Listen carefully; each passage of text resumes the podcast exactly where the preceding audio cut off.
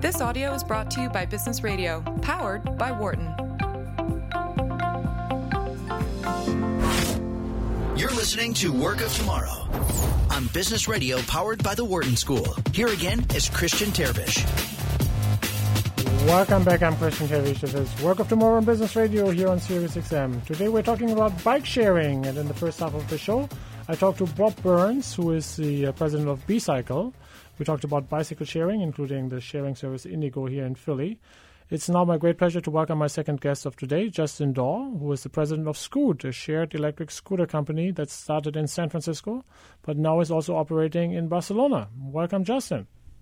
Thank you, Christian. Thanks for having me. San Francisco, Barcelona, you seem to have a bias for nice locations, Justin. Is this good weather a key element for scooters to be successful, or is this just your preference for just really two cool, exciting cities?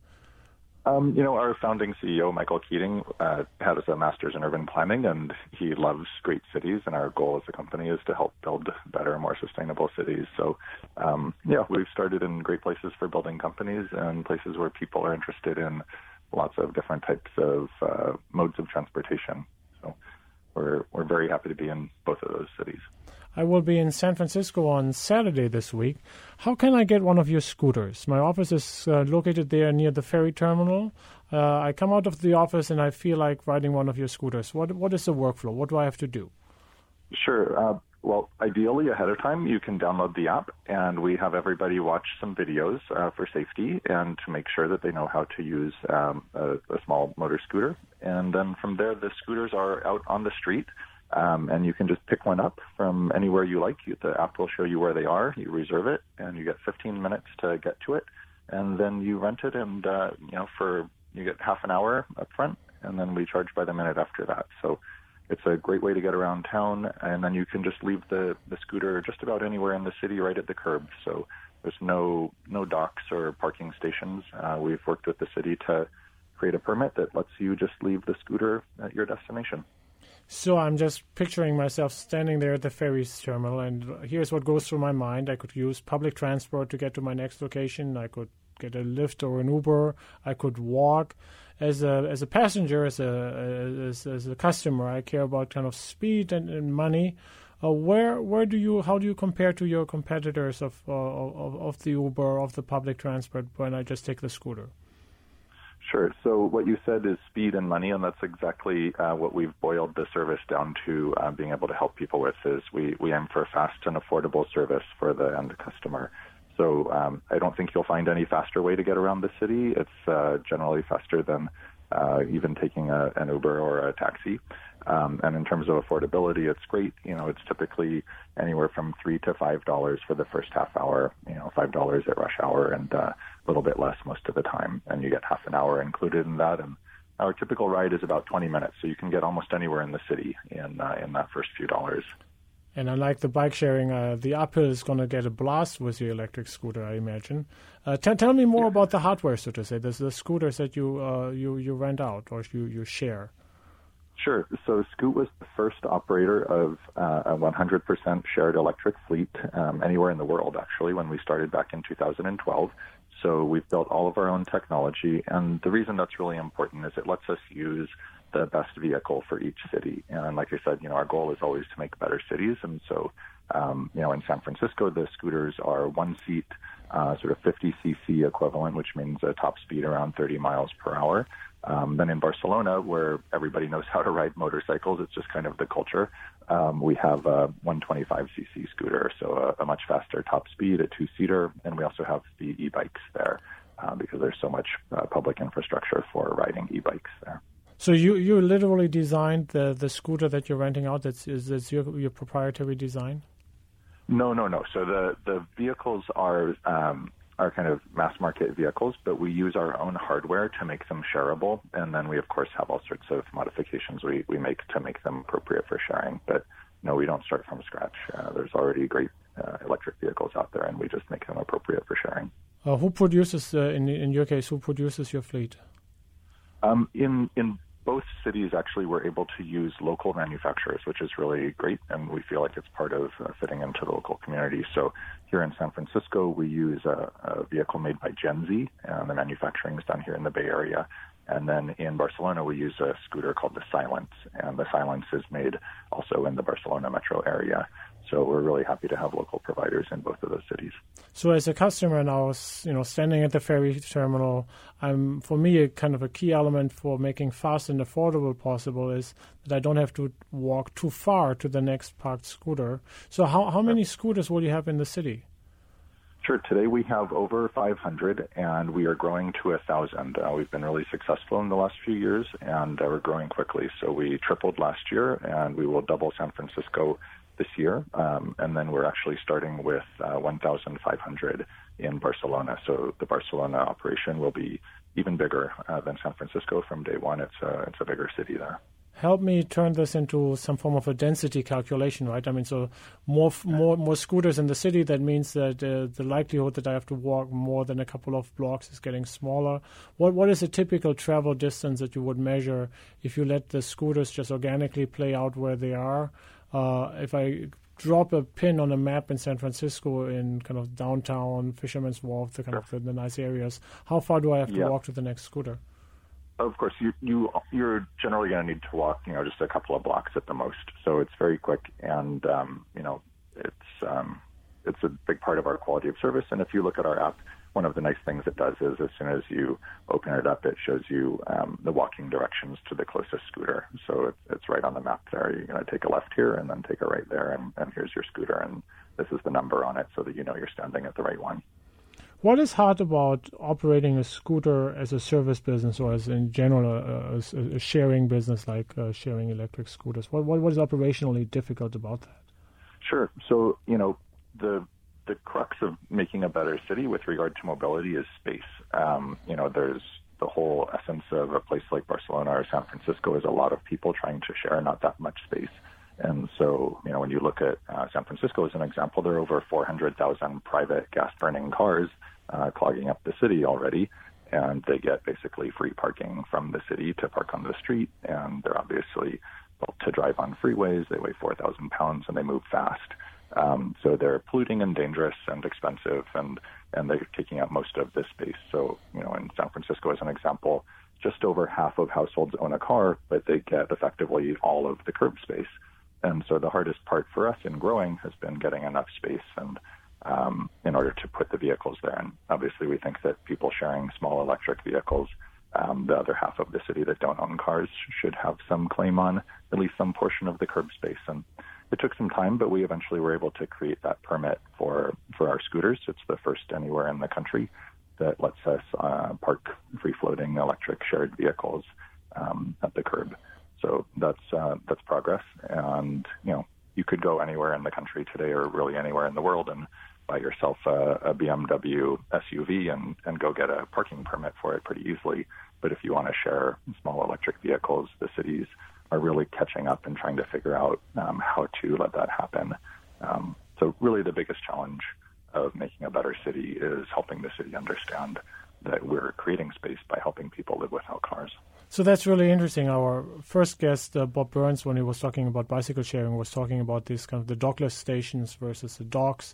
You are going with your model, you're dockless, you leave the scooter where you've kind of at your last destination.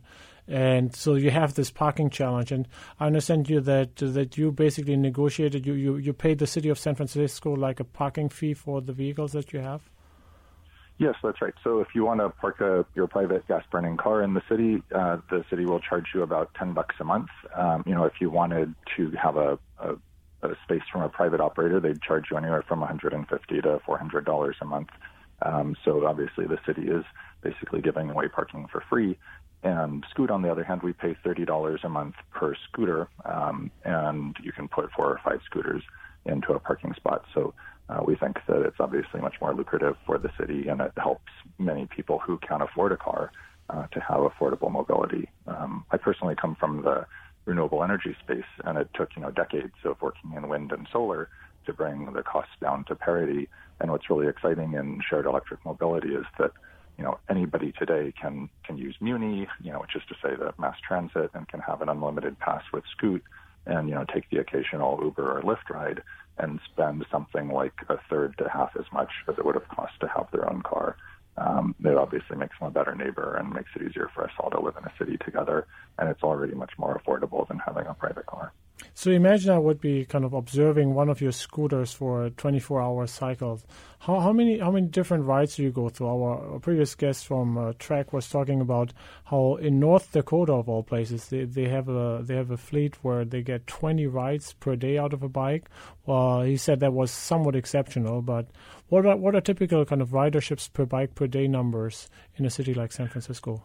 Sure. You know, if you look around at the industry, people get anywhere from 3 to 9 is kind of the range that you see across e-bikes and scooters, and anything in that range is workable as a business. And when you asked earlier about, you know, why San Francisco, why Barcelona, what we look for is big, dense cities. And in the context of the U.S., San Francisco is a dense city, and in the context of Europe, Barcelona is a dense city itself. It's 2.5 times as dense as San Francisco, and certainly many of the European cities are much more dense than their North American counterparts.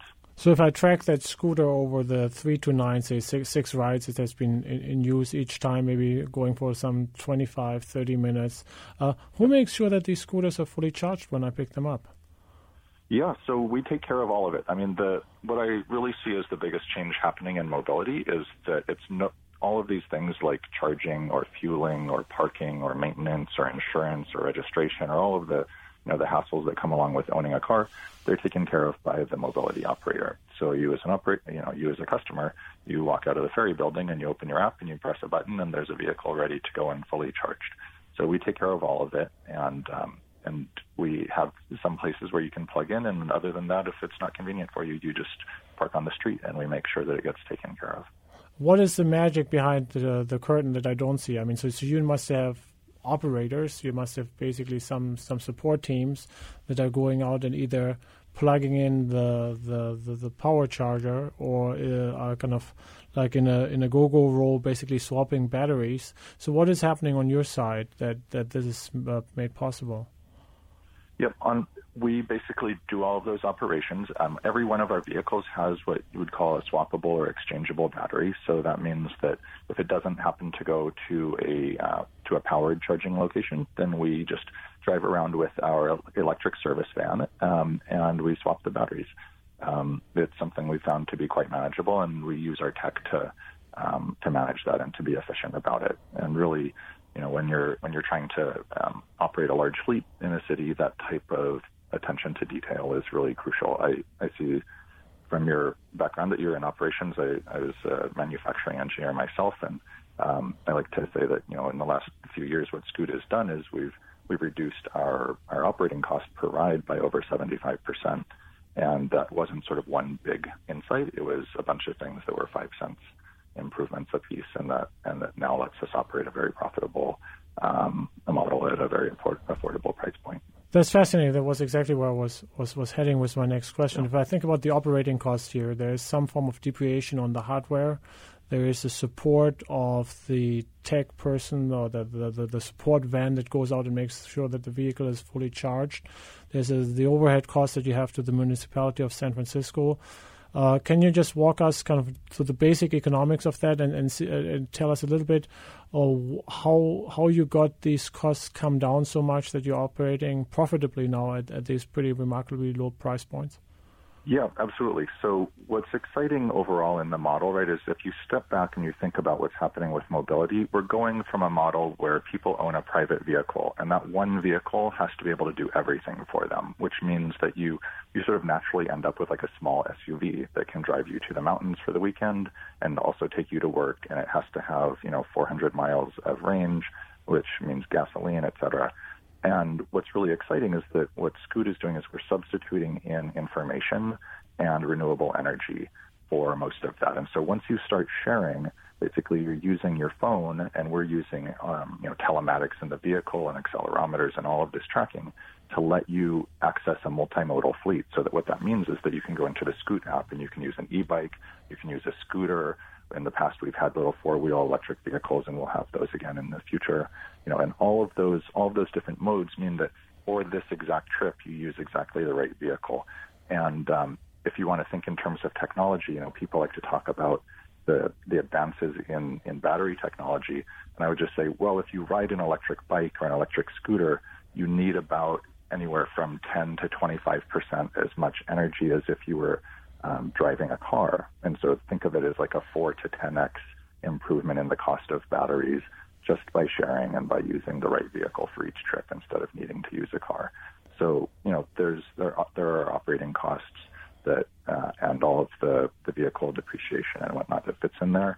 But by sharing small vehicles and by using electric vehicles that are inherently more efficient, all of that fits within, you know, a $3, $4, $5 trip, and is at another price point where then we can make money at it, which means that we can scale, which is what's really exciting, because this is a huge issue. You know, in California anyway, 39% of the CO2, the greenhouse gas emissions, is coming from transportation. And I think that there's a huge opportunity here to see the mobility fleet, the whole vehicle fleet in our cities, turn over and become shared and electric much faster even than, say, the power sector or all these other places that we think about when we think about cleaning up our environment. One thing that we haven't seen a lot of in public transport, but a ton of in airlines and to some extent at Amtrak, is various forms of dynamic pricing. Do you adjust prices when things are either busy, when there are other reasons why you want to either attract demand or balance, shift demand to another time period, or is it basically a fixed pricing model? Sure. So we think of ourselves as, you know, sort of building community, and we don't do any rebalancing of the fleet, which is to say our operators are not out shuttling the vehicles around the way that you see with a lot of the pedal bicycle systems, and that's a big part of their cost structure. For us, if we see that we need a vehicle to get to a powered location or something, then we'll put a discount on it, and so we basically get our community of riders to move vehicles around, and the people who really want a free ride or a discounted ride will park at a garage or at a powered location, and that's really great for us, and it makes the whole system work. So we do a little bit of dynamic pricing in the sense that we have a slightly higher price at commute time because all the vehicles get taken. We'd love to just have more space from the city and therefore be able to have more vehicles and meet demand. But for now, we just do sort of this light touch dynamic pricing. So that's interesting, right? So when demand is high, you peak price. When you need a reallocation of the fleet, you basically give steep discounts or other forms of ride credits so that you can crowdsource the reallocation workforce. Exactly. So our customers are the ones who move the vehicles around. If you live in San Francisco or Barcelona and you see a scooter or an e-bike in a particular neighborhood, it's because your neighbor parked it there. It's not because Scoot put it there. So that's exciting. You know, the vehicles really flow where the people need to be. And if you just watch a map of the fleet over the day, it starts out the morning out in the neighborhoods, and the vehicles all flow downtown, in the middle of the day, and they bop around during the day as people run errands. And an important piece of our business is also couriers, people who use these vehicles to create a job for themselves. And then in the afternoon, just what you expect, the vehicles all kind of flow out, and by 6 o'clock or so, there's just about nothing left downtown. Are there other revenue streams for you? And sometimes you mentioned the relationship with San Francisco. I could imagine a world where a city would almost pay you to come and operate this type of service because, as you're saying, you're taking traffic off the road, you're taking polluting cars out of the city. Are there other revenue streams that you have, either by destination pricing where destinations give you some sort of kickback, or is it basically all in the price to the – is your entire revenue stream what you get basically from the app from your users? It's a great question. Michael, our CEO, when he started, he wanted to have a model that could scale to provide electric vehicles for everyone. And so we said we're not going to build a business around subsidies that might be local. So I agree. We create a ton of value for the cities, and we take a lot of pressure off of the roads and reduce congestion and noise and all the danger that comes along with all of these private gas-burning cars. But basically, no, we operate a totally unsubsidized business. And like I said, we're just trying to pay the cities to let us put more vehicles out on the road. It's really interesting, of course, when you look at city budgets. The city, because it's giving away the on-street parking basically for free here in San Francisco, it then needs almost $500 million a year transfer from the general fund and we'd sure love to see the private gas-burning cars have to pay their way. We're not looking for subsidies, but it's really, really hard to watch them being subsidized. Speaking of regulatory challenges, we talked about parking a lot, but there's just also the e-bike operation. New York had a kind of a forth and back on e-bikes, and it seems like there's still some regulatory gray zone between pedal-assisted e-bikes versus regular e-bikes. I guess, is that the curse of any new category that comes in, that there's this kind of regulatory ambiguity of what this new technology actually is and how it should be handled? Yeah, it's exciting. You know, we're big disciples of sort of the innovation, obviously being a Silicon Valley company, and our view is that, you know, the near-term future of urban mobility is shared electric vehicles from, you know, all the way up and down. And so everything from the electric kick scooters and e-bikes through scooters and electric taxis on up to vans and buses, light rail, and the metro, you know. So every one of those is shared because sharing is much more efficient, both in terms of cost and equipment and space. And then electric is more efficient. And so once a vehicle is being used heavily, it's very natural to use an electric vehicle just for operating and economic reasons. So we think it'll be electric vehicles from the top to the bottom, and shared electric vehicles in particular. And obviously the cities need some time to figure out how to get the private gas-burning cars off the streets, because they are truly the bad guy in this equation. So speaking of, you brought up this need of integration both across different vehicle types, right? I have kind of sometimes the weather is bad and I would much rather sit in an electric taxi. Sometimes I would want to just go for 3 blocks and an electric kick scooter would be fine, or even just a regular bicycle would be fine. And sometimes maybe I want to do like a 20-minute ride, and an electric scooter like yours would be the most rewarding. So how is this integration happening beyond that fleet? If I think about the connection to the BART, the public transport in San Francisco, the connection to maybe even the airport. How does the integration in my mobility needs work beyond just what you have currently mentioned so far? Yeah, absolutely. I think that in a space like this where there's a lot of innovation going on, you know, it's important for people to be sharing data. And so Scoot, you know, we share data with the cities that we operate in so that they can see how the vehicles are used and by whom. And I think that it would be great if all operators operated in that same mode. Obviously, this is information that is easily moved around. And so the actual kind of mechanisms of sharing data are still very much in flux, but you know, Scoot is very oriented toward trying to create better cities in the first place, and so wherever possible, we share information with the cities in order to help them see, you know, how our vehicles are helping to reduce car traffic and are working with other ways of getting around. The term that we like to use around here is a mobivore, which is like a transit omnivore. So somebody who's decided to live by using the right vehicle at the right time instead of by just having one vehicle that they use for everything. And anywhere that we can share data and work with other providers in that shared electric vehicle stack, we're obviously very happy to do that and help people live that type of a transit omnivore life. We started with San Francisco and Barcelona in this show. Any location, if you could have any pick in the world to build the third city platform, where would you go? Well, it's really up to the city. Just about any city out there is suitable for this, and everywhere you look, people need fast, affordable mobility. So we're looking for cities that are interested in having more clean transportation, more affordable transportation. You know, for a lot of people, mobility is their third biggest budget item after housing and food. And so, you know, we're looking for cities that want to help the people have fast, affordable mobility that's sustainable. So there's a bunch of them out there. We'll be expanding in Europe. We'll be expanding in North America. We're looking at other parts of the world as well. So stay tuned. This says Justin Dawe, the president of Scoot. Thank you so much, Justin. We've reached the end of the show today. You've been listening to Work of Tomorrow here on Business Radio, powered by the Wharton School Sirius XM. If you want to have access to some of the older episodes, check out our website, workoftomorrow.com. At this point, all I need to do is thank my sound expert Dion and producer Matt for their wonderful support. We hope you can join us again this coming Monday at 5 p.m. Eastern. I'm Christian Terwiesch. And on behalf of all of us here at the Wharton School, thank you for listening. For more guest interviews, check out our Wharton Business Radio Highlights podcast on iTunes and Google Play.